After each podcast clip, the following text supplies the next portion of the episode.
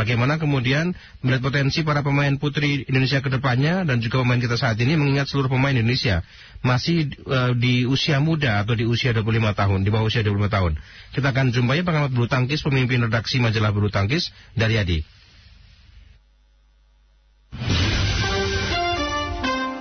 Elshita News and Talk. Pak Daryadi, ini suatu kabar baik kemenangan buat Indonesia ya, meskipun itu adalah pemain lapis ya, bukan pemain utama dan masih pemain-pemain muda. Targetnya tidak sampai juara, tapi bisa membawa pulang trofi juara. Ini sebenarnya potensi pemain putri kita bagaimana, uh, Pak Daryadi? Iya, saya kira ini adalah sebuah kabar baik di awal tahun 2022 ini ya Indonesia, terutama apalagi putri karena sudah terlalu lama kita kan tidak melihat uh, putri-putri Indonesia bukan hanya di perorangan tapi di bergu pun juga sudah lama sekali.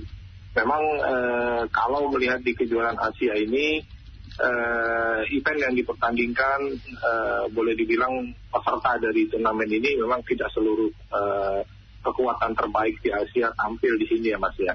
Yeah. Bahkan uh, Cina juga memilih tidak tampil, kemudian juga Thailand, kemudian juga Jepang pun kemarin yang seharusnya menjadi lawan Indonesia di semifinal memilih memberikan kemenangan WO untuk Indonesia. Kemudian juga uh, Korea juga yang menjadi lawan Indonesia. Uh, uh Boleh dibilang yang diturunkan adalah pemain-pemain lapis kedua. Hmm. Jadi kan kalau kalau pemain utama mereka kan sebetulnya tunggal utama mereka ada An Seyang, kemudian Kim hmm. Gaeun, Hmm. Kemudian juga di ganda putrinya juga kan mereka punya dua kekuatan yang boleh dibilang sulit untuk dikalahkan peringkat dua dunia Lee Sohee Sidensen, kemudian juga ada Kim Soyoung, Kong Heyong. Kalau mereka yang turun full tim mungkin ceritanya beda. Tapi terlepas dari itu bahwa apa yang sudah dicapai oleh putri-putri Indonesia di ajang kejuaraan Asia ini adalah sebuah sebuah pencapaian yang luar biasa. Uh, yang tampil di sini adalah mengamu pemain-pemain muda yang sebetulnya adalah memang kalau di nomor tunggal ini adalah kekuatan terbaik sebetulnya yang dimiliki Indonesia saat ini Grego, Putri KW, kemudian juga uh, ini adalah dua tunggal putri terbaik Indonesia yang diharapkan akan cemerlang nanti ke depan. Sementara di ganda putri yang sebetulnya kita punya kekuatan terbaik adalah Grace Apri, kemudian juga ada Rita dan Siti Padia. Namun di ganda putri diberikan ke kesempatan kepada pemain-pemain yang lebih muda dan ternyata mampu mereka menjawab kepercayaan ini dengan baik. Saya kira ini adalah prestasi yang luar biasa. Harapannya uh, momentum ini bisa dijaga, terutama di persaingan yang sesungguhnya nanti di bulan Mei nanti di ajang mm-hmm. Piala Uber yang berlangsung di uh, Thailand nanti. Karena itulah sebetulnya ujian yang sesungguhnya. Tapi ini adalah menjadi bekal yang berharga saya kira Mas. Ya, ini artinya sebenarnya ajang BATC ini bisa dikatakan tidak terlalu bergengsi juga, Pak Daryadi, atau bagaimana? Ya, saya kira memang uh, dikatakan bergengsi karena ini kan turnamen ini untuk nomor bergu baru dimainkan sejak tahun 2016. Ya. 2016 uh, pertama kali menjadi juara adalah tim Cina, kemudian 2018 Jepang, 2020 kemarin di Manila Jepang, dan di kanyang keempat ini Indonesia yang menjadi juara banyak hmm. negara yang memutuskan uh, memilih untuk tidak tampil di sini. Tentu punya pertimbangan yang masak mereka ya. Hmm. Dalam situasi pandemi masih uh, Omikron juga masih melanda dunia saat ini, Cina memilih tidak tampil karena mereka juga kan uh, berhitung sebagai juara bertahan mereka sudah pasti lolos ke Piala Uber di bulan Oktober. Thailand juga sebagai tuan rumah otomatis punya tiket untuk lolos ke Piala Uber. Jadi mereka lebih memilih untuk uh, katakanlah bermain aman. Aman dalam artian tiga pekan ke depan nanti sudah akan berlangsung uh, rangkaian tur Eropa.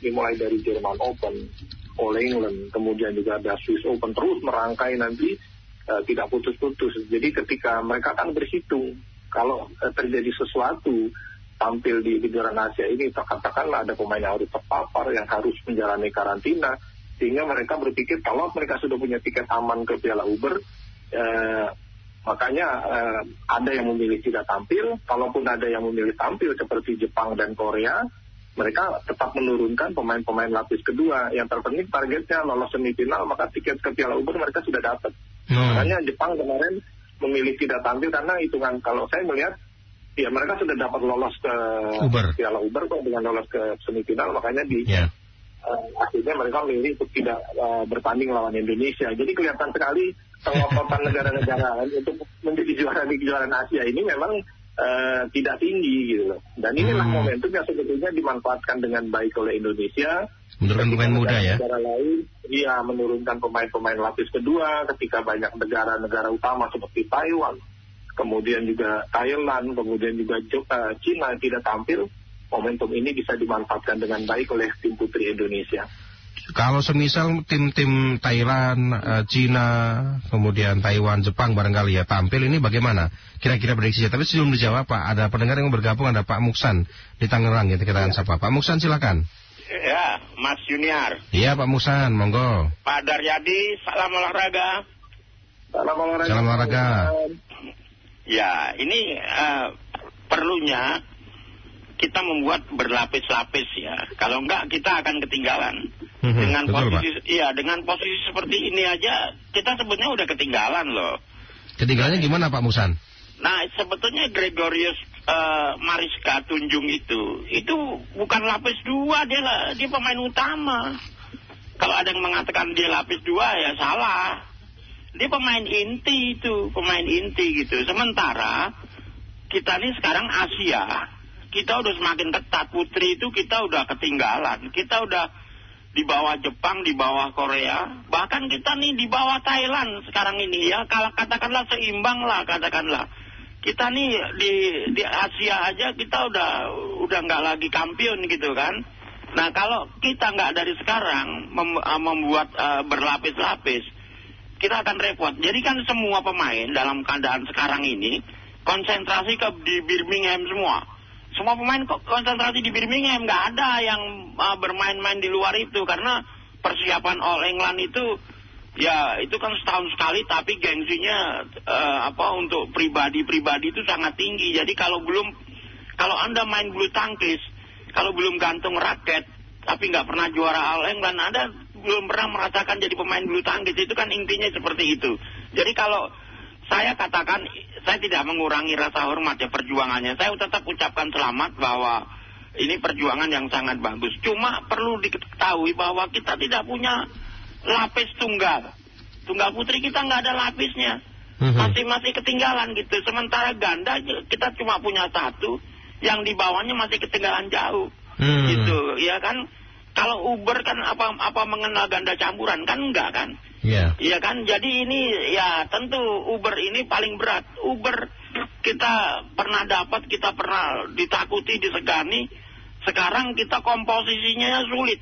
Untuk membuat komposisi Uber kita itu betapa sulitnya. Kita sekarang misalnya nih kalau menghadapi yang waktu dekat ini, kita hanya paling siap Gregorius, uh, Mariska Tunjung sama Aprilia Rahayu apa apa uh, satunya lagi siapa itu?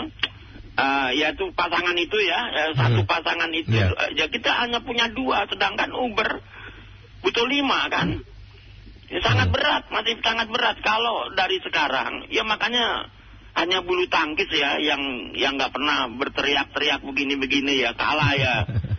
saya menang ya saya gitu, nggak pernah ada oh, oh darah bulu tangkis karena kan bulu tangkis sudah Ya Indonesia ya bulu tangkis, bulu tangkis ya Indonesia itu sampai okay. sekarang masih Baik. melekat. Ya hmm. saya hanya berharap ya bulu tangkis tidak boleh hilang dari apa uh, reputasi di dunia internasional hmm. karena Indonesia yang bisa mengharumkan salah satunya adalah bulu tangkis. Terima kasih.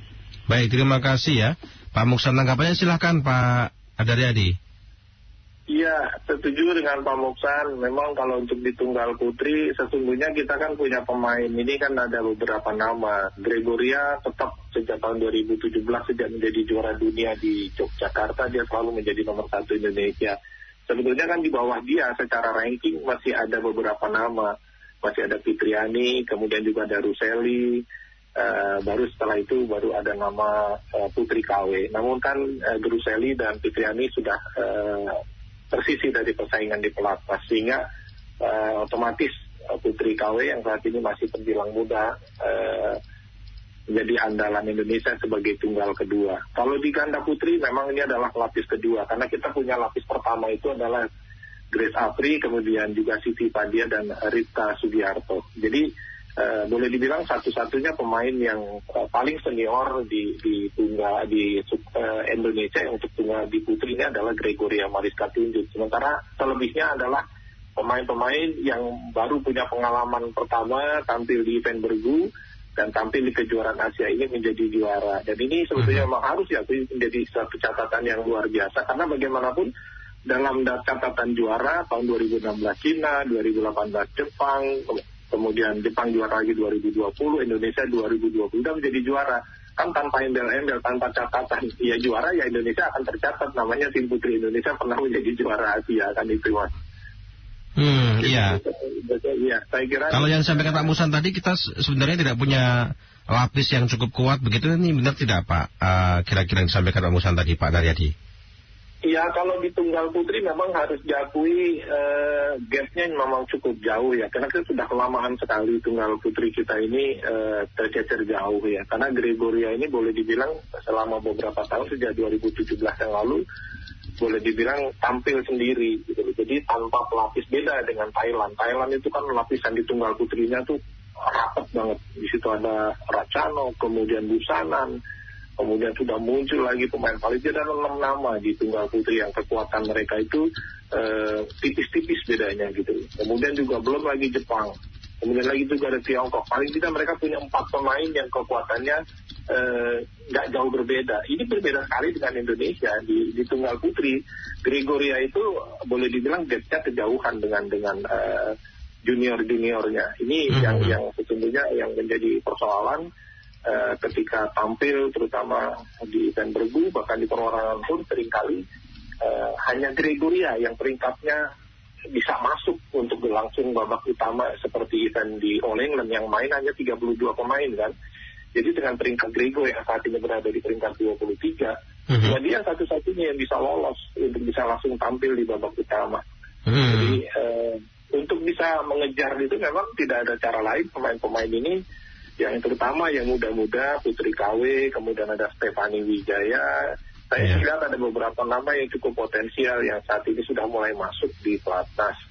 Mm. Ada nama-nama baru ya. Kemudian ada dua pemain juga dari ada Rujana, kemudian kita Mutiara Ayu, ada Saifi Rizka Nuridaya yang juga masuk tim. Ini usia-usia mereka masih 18 tahun. Artinya ketika mereka diberikan kesempatan sebanyak mungkin untuk tampil di berbagai event, eh, harapannya tentu dalam eh, tiga 3 4 tahun ke depan eh, kita punya pemain yang yang lapisannya boleh dibilang rapat untuk ditunggal putri. Yang terpenting kesempatan mereka bertanding itu untuk uh, tampil di berbagai event itu yang harus banyak-banyak diberikan. Karena itu modal satu-satunya untuk bisa menaikkan peringkat mereka. Tanpa itu uh, rasanya sulit untuk bisa uh, katakanlah mendekatkan uh, dengan dengan Gregoria Mariska yang rata-rata setahun itu dia akan tampil di 18 sampai 20 turnamen. Yeah. Itu yang harus dijalani tim-tim uh, muda kita yang putri berarti termasuknya belum uh, jam terbangnya belum tinggi ya barangkali ya uh, iya. secara internasional betul. begitu betul saya kira memang uh, memang masih sangat minim ya jam terbang hmm. mereka yang perlu diperbanyak nanti adalah di tahun ini tapi dengan peringkat mereka yang masih cukup jauh katakanlah yang terdekat ini kan uh, Putri KW ini kan masih berada di peringkat 70-an sementara di bawah dia Stefani Wijaya, Saiti Nuridaya, Kuda Mutiara Ayu dari jalan masih jauh peringkatnya di luar 100. Hmm, Artinya hmm. kalau mereka mau main itu, main mereka hanya bisa di turnamen-turnamen ya kelas turnamen kecil, Challenger, hmm. turnamen-turnamen super 100. Artinya mereka harus nabung poin di turnamen-turnamen kecil dan itu butuh waktu.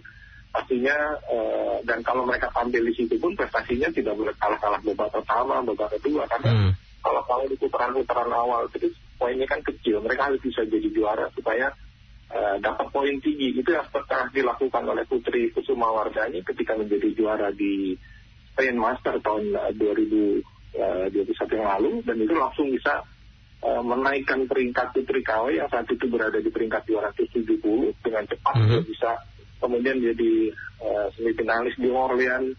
Jadi dengan turnamen yang mereka ikuti, prestasi tinggi yang mereka dapat, walaupun turnamennya itu level kecil, tapi uh, itu sudah bisa mengangkat dia masuk ke area 100 besar dunia.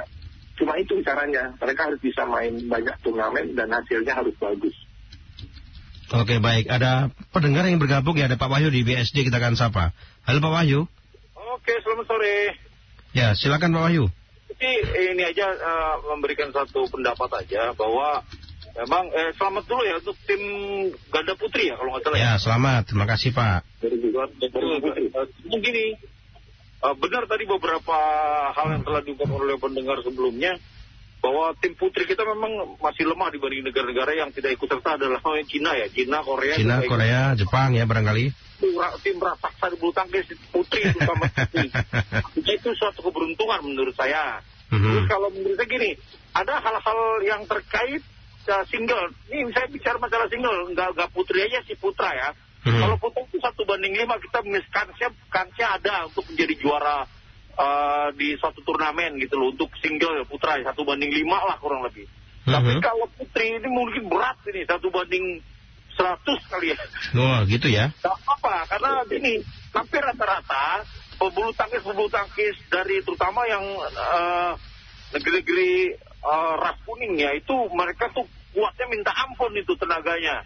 Kalau teknik mah teknik nggak sama lah, teknik merata gitu loh. Mm-hmm. Tapi menurut saya ini sebagai masukan aja. Jadi untuk uh, kita di tim putri terutama ya itu ya utama inilah cari uh, pebulu tangkis yang tidak begitu gemuk, tidak begitu tinggi, sedang kurus tapi lincah. Ah, menurut saya itu yang harusnya. Karena hmm. kebanyakan hmm. kita agak bukan body shaming ya, mohon maaf nih. tapi kita rata-rata begitu coba lihat tuh pemain tangkis Cina, Cina, uh, Jepang tuh orang kurus-kurus hmm Dan uh, sekalipun ini bukan gempal, tapi dia berotot dan kuat gitu napasnya juga kuat. Menurut saya kendalanya menurut saya menurut saya adalah stamina. Hmm. Persen itu adalah kendala di Indonesia itu termasuk tim putri itu stamina. Baik, baik putra ataupun putri ya, uh, Pak Wahyu ya. Cari cari kita sama saya berapa ratus juta nggak dapat sini. Uh, tipe-tipe yang begitu kekuatannya stamina yang lebih baik. kuat. Ini kan kendor stamina. Kalau baik, Pak jago, kita mah teknik jago yang bisa tuh cuma Mia Audina itu. Ya kita masih ingat dulu ya, Mia itu ya. Itu Mia Audina ngeri itu bener. Oke. Okay, Oke, okay, baik. Terima kasih Pak Wahyu ya. Tanggapannya silakan Pak Daryadi. Ya, saya kira memang Pak Wahyu terima kasih tadi eh, montarnya. Memang kalau di tunggal putri kadang-kadang kita melihat apa benar harus tinggi langsing nggak kadang-kadang kalau kita kita lihat bagaimana Akane Yamaguchi tingginya cuma 156 ya mm, yeah. Okuhara juga tidak sampai 160 cm artinya mungkin jika jika berdiri dengan Gregoria tinggian Gregoria ke mana-mana Gregoria 163an jadi yeah. uh, tapi apakah itu menjadi hal bahwa tinggi badan itu menjadi garansi bahwa orang pemain tunggal tidak akan tidak juga gitu. Jadi akan di ganda putra ada minions kalau kita ya di Indonesia ya. Iya betul. Jadi apa yang, yang bisa dicapai oleh Akane Yamaguchi kemudian juga Nozomi Okuhara itu udah udah udah anti teori betul. Jadi hmm. uh, dengan tinggi yang tidak sampai satu 60 ternyata dia masih masih bisa membuktikan dia dengan berbagai gelar juara yang dia dapat. Sebetulnya kalau kita lihat uh, potensi yang kita punya banyak gitu. Gregoria pun uh, ketika dia menjadi juara dunia junior di, di Jakarta tahun 2017, mm-hmm. saat itu saya sudah sudah uh, berkeyakinan bahwa dia akan lahir lagi seorang uh, tunggal putri andalan Indonesia karena rata-rata pemain-pemain yang menjadi juara katakan ya saat ini berada di level atas dunia. Itu semua rata-rata boleh dibilang lulusan yang menjadi juara dunia junior karena itu seperti menjadi ajang audisi mereka sebelum mereka mentas di level yang tinggi, Chen Yupei, kemudian Nozomi, Akane. Adalah pemain-pemain yang sebelumnya juga di juara dunia. Tapi itulah setelah dia menjadi juara dunia junior di Jogja 2017, ini yang yang seperti ada ada uh, pembinaan yang yang saya kok bisa jadi begini anak ini gitu loh. Saya sudah sampaikan juga pernah ngobrol diskusi dengan dia langsung gitu loh. Gitu ada masalah apa? Kok sampai susah-susah sekali kamu bisa nembus ke level satu uh, sepuluh besar gitu loh. Mm-hmm. jadi uh, problemnya memang kompleks gitu loh. Jadi memang dia tuh harus dia ngakui sendiri gitu saya sampaikan ke dia juga Grego salah satu kelemahan kamu apa Grego? Saya sampaikan. Kaki yeah. kamu tuh kaki kamu tuh pendek. Saya katakan mm. ke dia. Saya diskusi dia kamu tahu nggak kaki kamu itu tidak panjang. Tapi itulah yang membuat langkah kamu sering kali lambat. Dia aku itu. Artinya hmm. uh, latihan itulah. Kalau kita lihat akan kan kakinya juga pendek. Yeah. tapi ketika dia dia bermain dengan dengan latihan di kaki lebih banyak kelincahan yang luar biasa dia masih bisa menutup lapangan itu dengan sempurna. Dan itulah yang saya ngelihat uh, dari Grego yang yang yang masih perlu dibenahi sebetulnya lebih kepada uh, kakinya itulah yang yang perlu banyak dilatih kemudian juga ketahanan dia untuk bermain panjang. Bermain panjang dalam artian ketika harus bermain dengan tiga game dia sering kali kehabisan napas itu yang diakui. Jadi ketika sudah bermain bagus. Seringkali mhm. bermain dengan Hakane dia menang di set pertama. Tapi begitu diajak bermain tiga game sudah kehabisan bensin. Artinya ada ada ada yang uh, perlu dibenahi terutama dari sisi stamina ketahanan untuk bermain uh, bukan hanya bermain dua set tapi uh, bermain dua game tapi juga harus siap bermain tiga game ini yang sering kedodoran di pemain-pemain putri kita saya melihatnya mas. Hmm, baik. Uh, ini juga uh, secara jamak juga dialami berarti perlu ada ini ya perlu ada treatment tersendiri. Kalau kita lihat sistem uh, kepelatihan kita JBSI untuk uh, treatment treatment bagi atlet putri bagaimana Pak Daryadi? Ya saya kira dengan uh, kehadiran uh, pelatih ya, kan kita juga mendatangkan pelatih khusus dari dari Jepang. Oh ya. Uh, Reni Mainaki kan juga kan adalah pernah orang yang juga pernah menangani tunggal putri Jepang. Artinya dengan pengalaman dia uh, pernah uh, 10 tahun lebih menangani Jepang di Jepang dan ya, ilmu yang dia dapat bisa di ditularkan ke pemain-pemain putri Indonesia itu harusnya sudah sudah menjadi bekal yang berharga Eh, karena kan syarat menjadi seorang juara itu kan tiga mas. Ada pemain yang punya bakat yang hebat, ditangani pelatih yang hebat, dan dia didukung oleh uh, sponsor. Sponsor dalam artian dia untuk mengikuti berbagai turnamen itu harus uh, bisa disupport dengan baik. Karena untuk bisa tampil setahun itu paling tidak kan minimal 20 turnamen yang harus dia ikutin itu standar itu. Jadi ketiga, ketiga unsur ini bisa terpenuhi, harusnya itu bisa didapat dan saya ngelihat bakat Grego itu sudah luar biasa karena ketika dia main di 2017 pun lawan yang dia kalahkan adalah pemain yang sebetulnya juga pernah bermain saat ini gitu loh. Tinggal perubahan itulah ketika transisi dari junior ke senior ini yang yang, yang sering kali uh, sulit untuk di apa dicapai oleh Grego. Kenapa? Karena dia tidak punya sparring yang kuat di di pelatnas. Beda dengan di Jepang beda dengan di Tiongkok. Ketika pemain di lokalnya sendiri aja mereka persaingannya keras. Sementara Grego di bawah dia nggak ada yang bisa memicu dia, bisa memacu dia untuk untuk bisa uh, sehingga seakan-akan dia udah paling kuat di di pelatnas. Tapi begitu main di luar uh, dia sering kali kesulitan karena memang diperlukan uh, sparring yang padan buat dia di pelatnas ya kira. Hmm, begitu ya, baik. Kalau uh, Putra sendiri bagaimana Pak? Kalau untuk potensi Putra sendiri? Yang di kejuaraan Asia saat ini? Iya. Yeah, Ya, memang kalau melihat line up eh, tim Putra Indonesia kan juga kan boleh dibilang memang full dengan pemain-pemain lapis kedua karena tidak menurunkan Jinting, Jojo, kemudian yeah. juga Cesar, eh, kemudian eh, Ganda juga Minian sama Davis nggak turun. Malaysia juga lapis kedua juga ya atau bagaimana untuk Malaysia? Malaysia justru full tim mas. Oh full tim ya? Jadi ya Malaysia turun itu dengan dengan Liji dia tunggal utama dia, kemudian di di tunggal kedua dia ada Ang Seong, kemudian juga di tunggal ketiga dia punya uh, pemain uh, muda mereka itu ada si Jun Hong Leong, kemudian juga Arencia Sohui ini yang kurang cuma di satu ganda lagi mereka TNI yang nggak turun. Jadi dengan kekuatan ini aja uh, saya kira memang uh, ini menjadi lawan yang cukup berat buat buat buat pemain-pemain kita. Lain ceritanya kalau yang turun Ginting, Jojo, Cesar atau Dedi sama Minian itu ceritanya bisa beda. Tapi mudah-mudahan kita harapkan akan ada kejutan karena Malaysia juga kan kepingin menjadi juara di kandang sendiri. Yang itu yang dilontarkan oleh Rexy Mainaki yang yang saat ini menjadi uh, pelatih di Malaysia, mereka sudah bertekad untuk menjadi juara. Karena Malaysia turun dengan kekuatan penuh. Jadi eh, nampaknya... Agak berat ya sepertinya, atau bagaimana? Ya, saya kira memang peluangnya kalau boleh dibilang berat cukup berat memang, tapi tetap ada peluangnya. Kita harapkan nanti di, di pembukanya, tentu pembuka jalannya, harapannya adalah mudah-mudahan di sektor eh, ganda eh, akan ada kejutan ya, karena lawan yang dihadapi boleh dibilang cukup kuat ya. Ada si Aaron Siasowo ini adalah pemain yang sangat berpengalaman yang saat ini sudah berada di uh, area besar dunia yang biasanya memang sering kali bikin kesulitan buat uh, Dedis dan juga Minion. dan kali ini akan berhadapan dengan uh, ganda-ganda junior Indonesia. Ya mudah-mudahan kan di, di ganda inilah kita bisa mencuri poin. Mm-hmm. Dan sementara kalau di tunggal memang harus diakui agak berat juga. Ciko berhadapan dengan Li Zijia, kemudian juga Rumbai berhadapan dengan Ang Seyong. Ini ini cukup uh, mengkhawatirkan. Mudah-mudahan akan ada kejutan sih mas. Kita harapkan. Ya. Kalau ada kejutan nanti bisa bawa pulang apa namanya bawa pulang piala ke Indonesia, paling tidak bisa menghibur bangsa kita ya. Iya, Indonesia ini kan uh, sejak 2016 tiga kali juara, tidak terkalahkan. Untuk yang putra. Juara, bergu putra kan kita uh, dari empat tiga kali penyelenggaraan sebelumnya Indonesia selalu juara.